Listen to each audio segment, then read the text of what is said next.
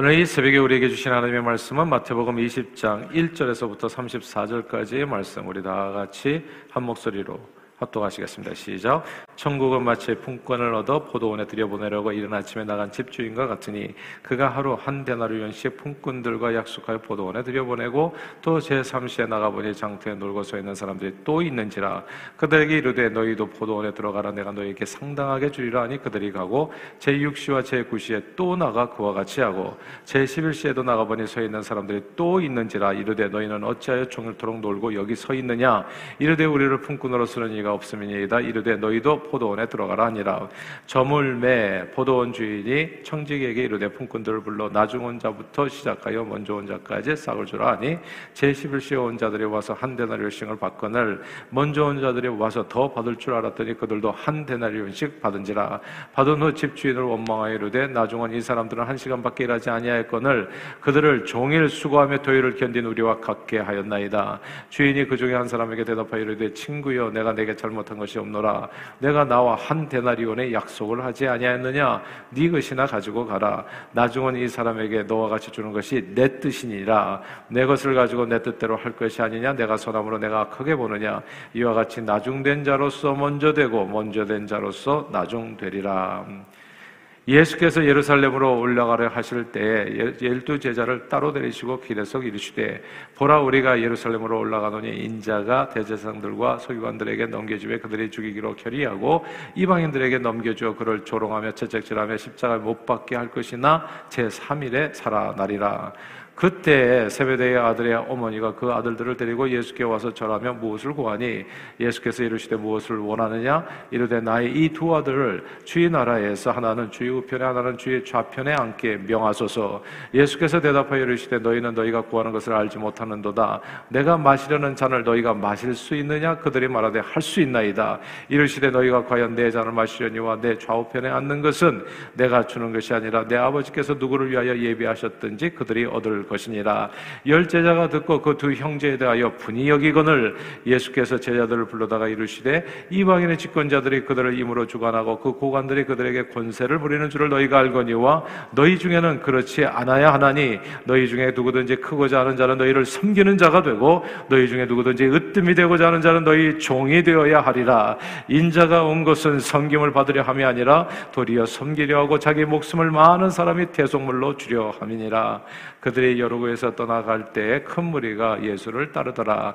맹인 두 사람이 길가에 앉았다가 예수께서 지나가신 다음을 듣고 소리질러 이르되, 주여, 우리를 불쌍히 여기소서. 다윗의 자손이여 하니, 우리가 꾸짖어 잠잠하라 하되 더욱 소리질러 이르되, 주여, 우리를 불쌍히 여기소서. 다윗의 자손이여 하는지라.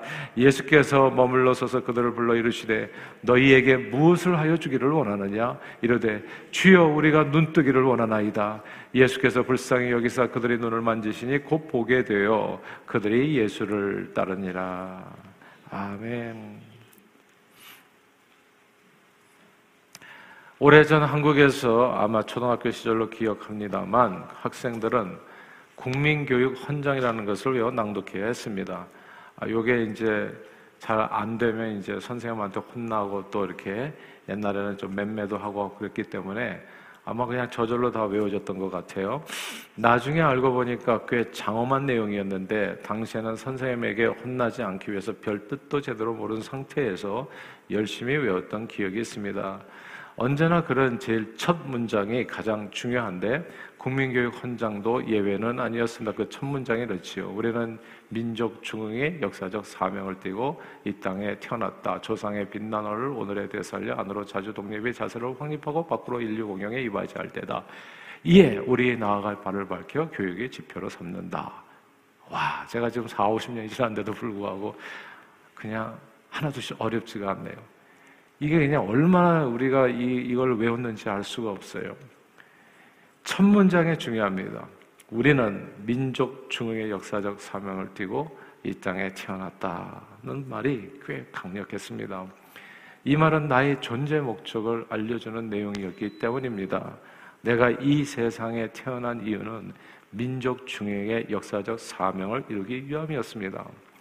사실 과거에는 너나 할 것 없이 온 세상이 모두 가족, 중심으로 움직였었거든요. 대가족. 그래서 대가족이 또 여러 식이 연결되면 그게 시족이 되고, 또 시족이 확대된 또 부족이 되고, 부족이 확대된 이 국가라는 틀 안에서 민족이라는 단위로 똘똘 뭉쳐서 우리 민족끼리, 우리 민족끼리 이런 자꾸 얘기하면 좀 이상해. 그래서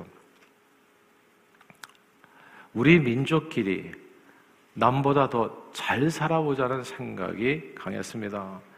민족과 국가들 간의 벽이 제법 두터웠습니다. 타 민족이나 타 국가는 상생의 대상이 아니라 종종 경쟁 상대 혹은 물리쳐야 될 대적이 되기 쉬웠습니다. 그래서 외적이 되는 거고, 그리고 또 이렇게 무슨 또 중국 어떤 나라, 명나라, 또 여진족, 이게 다 외족이 되는 거예요. 오랑캐가 되는 거고. 아마도 이런 사회 분위기 속에서 구약 성경 시대 이스라엘 백성들도 모두 국민 교육 헌장 같은 내용을 마음에 품고 살았는지 모릅니다. 우리는 유대 민족 중흥의 역사적 사명을 가지고 이 땅에 태어났다. 조상의 빛나노를 오늘에 되살려 안으로 자주 독립의 자세를 확립하고 밖으로 인류 공경에 이바지할 때다. 이에 우리의 나아갈 발을 밝혀 교육의 지표로 삼는다. 유대인들은 늘 유대 민족 중흥의 역사적 사명을 띠고 조상의 빛난 얼 아브라함과 이삭, 야곱 그리고 모세를 통해서 주어진 그 조상의 빛난 얼 거룩한 율법을 붙들고 자기들이 처한 환경, 상황 속에서 그 정신, 그 빛난 얼을 이어받아서 외세에 억눌린 자기 나라를, 유대 나라를 독립시키고 회복시키고 더 나아가 세계를 다스리는 민족 중흥의 역사적 사명을 띠고 세계 공영에 이바지할 때라고 세계를 다스리는 원대한 꿈을 꾸었습니다. 그에 따라서 자신들이 나아갈 길을 밝혀서 어릴 때부터 자녀들에게 교육의 지표로 삼아 그 말씀 교육을 시키고 그런 세상을 이루어질 메시아를 꿈꾸었습니다. 이제 그때 메시아로 생각되는 예수님이 이 세상에 오신 거죠. 그리고 예수님이 이제 공생의 마지막 때에 예루살렘으로 올라가시게 된 겁니다. 예루살렘은 팔레스타인 땅의 중심지요, 유월절이 가까웠을 때이기에 가장 많은 유대인들이 모이는 장소였습니다. 예수님이 이제 사람들이 가장 많이 모이는 유대인의 상징적인 장소, 그것도 유월절 즈음에 예루살렘에 올라가신다고 하니까 제자들이 가슴이 뛰기 시작한 거예요. 이제 드디어 민족 중흥의 역사적 사명이 이루어지는 그 순간이구나. 유대 민족이 다시 이루어지게 되고, 아, 그리고 또 인류 공영에 이바지하는 세계 정부가 바로 이곳에 세워지겠구나. 그러니까 뭔가 반드시 일어난다고 확신하게 된 거예요. 제자들은 예수님의 예루살렘 입성과 함께 조상의 빛나는 오늘에 되살려 안으로 자주 독립의 자세를 확립하고 밖으로 인류 공영에 이바지하는 그런 멋진 일, 메시아 왕국이 이루어지리라 확신했습니다. 이제 시간이 별로 없었어요. 일단 이런 메시아 왕국이 이루어지게 되면 농공 행상으로 모두 한 자리씩 높은 자리 차지하려고 다툼이 시작될 텐데 미리 좋은 자리를 선점하는 것이 중요했습니다. 모두 우물쭈물 그렇게 눈치 보고 있었는데 이게 이제 그 메시아 왕국이 이루어지면 이제 누가 이제 요이 땅 해가지고 누가 영의정 될 거, 좌의정, 우의정 될 거, 이게 이게 진짜 중요한 질문인데 열두 명이었잖아요. 열두 명이 한 자리씩 차지하는데 그래도 이왕이면 최고 자리를 차지하는 게 좋지 않겠어요? 그래서 눈치 싸움이 치열한 그때 세베대의 어머니가 재빨리 나섰습니다. 요한과 야고보 두 아들을 예수님께 청탁한 거죠. 모두가 보는 자리에서 재빨리 나서가지고 이제 곧 이루어질 주의 나라에서 우리 두 아들을 하나는 주님 우편에 하나는 주님 좌편에 세워주십시오. 앉게 해달라 청하였습니다. 예수님이 열두 제자들 중 가장 최고의 자리에 세워달라고 하는 부모님의 어머니의 담대한 요구입니다. 이 세베대의 어머니의 청을 듣고서요 다른 제자들이 두 형제에게 모두 분개한 겁니다. 엄청 화를 내게 된 거예요. 예수님이 왜 예루살렘에 가시는지도 모르고 본격적인 밥그릇 싸움이 이 열두 제자들 가운데 벌어지게 된 겁니다. 모두가 다 남보다 더 큰 밥그릇을 차지하기 위해서 더 높은 곳에 세움을 받기 위해서 논쟁을 하게 됐습니다. 이 모든 어이없는 싸움이 국민교육 헌장 첫 구절 때문이었습니다. 우리는 민족 중흥의 역사적 사명을 띠고 이 땅에 태어났다. 이게 얼마나 잘못된 말인지, 저들은 모두 유대민족 중흥의 역사적 사명이 자기들의 삶의 이유라 생각했습니다. 그대는 왜 사는가? 나는 유대민족 중흥의 역사적 사명을 띠고 이 땅에 태어났다. 그거예요. 유대민족 중흥이 이루어지는 그 메시아 왕국이 되면, 그러면 so what? 그 나라에서 나 한 자리 차지하고 싶어서. 민족 중흥의 역사적 사명을 이루게 되면 so what? 나는 그 자리에서 잘 먹고 잘 살기 위해서 남보다, 다른 민족보다. 그게 목적인 거예요. 한 자리씩 차지하고 떵떵거리면서 사는 것이 삶의 목적이었어요. 그 목적을 이루기 위해서라면 친구도 형제도 지금까지 같이 삼, 삼 년 반 동안 그냥 동고동락을 했던, 그냥 동료도 없어요. 그냥 콩나물 교실같이 바글거리는 그 경쟁 속에서 민족 중흥의 역사적 사명을 이루기 위해서 내가 남보다 더 잘해야 되는 겁니다. 성적, 수미양가에서 술을 더 많이 마셔야 되고 좀 더 좋은 대학 가야 되고, 이게 뭐가 사명이 잘못됐던 거예요. 내가 더 높은 자리에서 남보다 쓰임받아야 되는 겁니다. 자, 그때 그 모든 논쟁을 잠재우는 예수님의 말씀이 제자들에게 주어졌어요. 예수님은 간단하게 그 제자들이 이 모든 논쟁을 한 문장으로 바꿔서 그냥 해결해 버렸습니다. 국민교육 헌장 제일 첫 구절만 바꾸면 되는 거예요. 우리의 삶의 목적은 민족 중흥의 역사적 사명을 이루기 위함이 아니라 이것이다. 오늘 보면 마태복음 이십 장 이십팔 절입니다. 이 말씀을 여러분과 제가 외우고 마음에 새길 수 있기를 바라요. 마태복음 이십 장 이십팔 절, 우리 다 같이 한 목소리로 읽겠습니다. 시작. 인자가 온 것은 섬김을 받으려 함이 아니라 도리어 섬기려 하고 자기 목숨을 많은 사람의 대속물로 주려 함이니라. 아멘. 여기서 인자가 온 것은, 인자가 이 땅에 태어난 이유는, 내 삶의 이유는, 내 삶의 목적은, 이런 뜻입니다. 사람이 사는 목적, 사람이 사는 이유, 그걸 설명해 준 거예요. 예수님은 사람이 사는 이유는 민족 중흥의 역사적 사명을 이루기 위함이 아니라 하나님께서 우리 각 사람에게 주신 사명을 이루기 위함이다. 그래서 우리는 태어난 것이다 라는 뜻입니다. 그리고 하나님 주신 사명이 구체적으로 설명되어 있잖아요. 죽기까지 섬김으로써 많은 사람을 구원하는 것, 이 사명을 이루기 위해서 우리는 이 땅에 태어난 것이다. 이 말씀을 저는 저와 여러분들이 이 아침에 가슴에 새길 수 있게 되기를 바랍니다.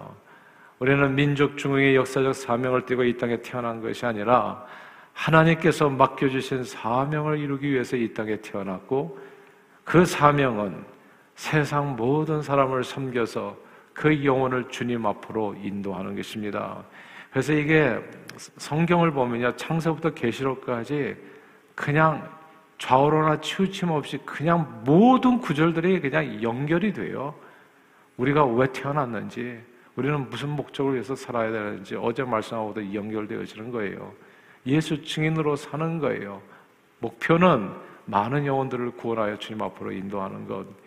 예수님은 하나님께서 자기에게 주신 사명, 왜 이 땅에 나를 보내셨는지 그 목적, 이유를 이루기 위해 세상 사람들을 섬겨 그 영혼을 구원하는 길, 십자가의 길, 디아 돌로로사 길을 걸으셨습니다. 이것이 예수님의 제자들 뿐만이 아니라 오늘날 저와 여러분들에게 제시된 제자의, 예수 제자의 길입니다. 우리는 이 땅에 하나님의 뜻을 이루기 위해 성령으로 다시 태어난 하나님의 사람들입니다. 이게 중요하니까 다시 반복할게요. 우리는 그냥 이 땅에 살다가 가는 사람들이 아니라 하나님의 뜻을 이루기 위해서 성령으로 다시 태어난 하나님의 사람들입니다. 이에 우리의 나아갈 바를 밝혀 교육의 지표로 삼고 원투쓰리 일, 이, 삼 대가 다 하나가 되어서 오대양 육대제의 수많은 영혼들을 섬겨 구원하는 교회를 세워나가는 꿈을 이루고자 달려가는 겁니다. 예수님을 따르는 우리 그리스도인들은 우리 민족끼리 똘똘 뭉쳐 남보다 더 잘 사는 나라를 만들기 위한 목적으로 남과의 치열한 경쟁에서 이기고 높은 자리 하나 차지하고 박터기에 싸우는 그런 처절한 인생이 아니라 유대인과 이방인의 막힌 담을 헐고 남을 나보다 낮게 여기며 늘 낮은 자질에서 우리 민족뿐만이 아니라 온 세상 사람들을 섬겨서 하나님 다스리시는 하나님께서 친히 다스리는 참 평화와 기쁨이 그 나라 를 이 땅에 이루는 사명으로 사는 겁니다. 예루살렘 성을 향해서 올라가시던 주님은 우리 모든 우리 모두에게 세상 모든 민족들이 그 마음에 갖고 있던 잘못된 생각을 고쳐 주셨습니다. 우리는 민족 중흥의 역사적 사명을 가지고 태어난 사람들이 아니라 하나님께서 각 사람에게 주신 생명 구원의 사명을 가지고 태어난 거듭난 하나님의 자녀들이며 그 사명은 사랑과 섬김으로 이루어지는 하나님의 나라입니다 라는 말씀입니다. 그러므로 저는 저와 여러분들이 오늘 마태복음 이십 장 이십팔 절을 언제나 외워 기억하고 마음에 새겨서 우리의 삶의 지표로 삼고 이 말씀을 범사에 이루기 위해 언제나 매진할 수 있게 되기를 바랍니다. 가정에서도요, 남편이나 아내나 그 다음에 자녀나 부모나 서로 섬김의 으뜸이 되십시오. 뭐 밥상을 차릴 때도 숟가락 하나라도 놓고 뭔가 이렇게 섬김에 최선을 다하세요. 교회에서도 마찬가지고 우리는 민족 중흥이 아니에요. 우리는 서로서로를 섬겨 하나님의 나라를 이루는 것이 우리의 삶의 목표라는 거, 이 첫 구절을 바꾸시고요, 인생의 첫 구절을 바꾸시고 그에 따라서 삶을 온통 다 드려서 주님의 영광을 위해서 쓰임받는 저와 여러분들이 되기를 바라요. 이 세상 직장 생활할 때도 무슨 또 사업을 하실 때도 학업을 하실 때도 언제 어디서나 나는 이 땅에 섬기는 존재로 살아가고 있다 라고 하는 것을 잊지 마시고 오리를 가자는 데게 심지를 가지고 속옷 달라는 자에게 겉옷도 내어주고 항상 섬김의 으뜸이 되셨던 예수 그리스도를 본받아 우리도 섬김에 예수님처럼 섬김의 으뜸이 되고 예수님처럼 자기 목숨을 많은 사람의 대속물로 내어주어 영원구원의 열매를 풍성히 맺음으로 하나님을 영화롭게 하는 참으로 이 땅에 태어난 역사적 사명을 온전히 이루어 가시는 저와 여러분들이 다 되시기를 주 이름으로 축원합니다. 기도하겠습니다. 하나님 아버지, 우리에게 예수님을 본받아 죽기까지 섬김으로 많은 영혼을 구원하여 하나님 나라를 이 땅에 이루는 놀라운 역사적 사명 주심을 감사합니다. 주님 주신 거룩한 사명을 받들어 삶의 지표로 삼아 많은 영혼들을 하나님 앞에 인도하여 주님을 영화롭게 하는 저희 모두가 되도록 축복해 주옵소서. 예수 그리스도 이름으로 간절히 기도하옵나이다. 아멘.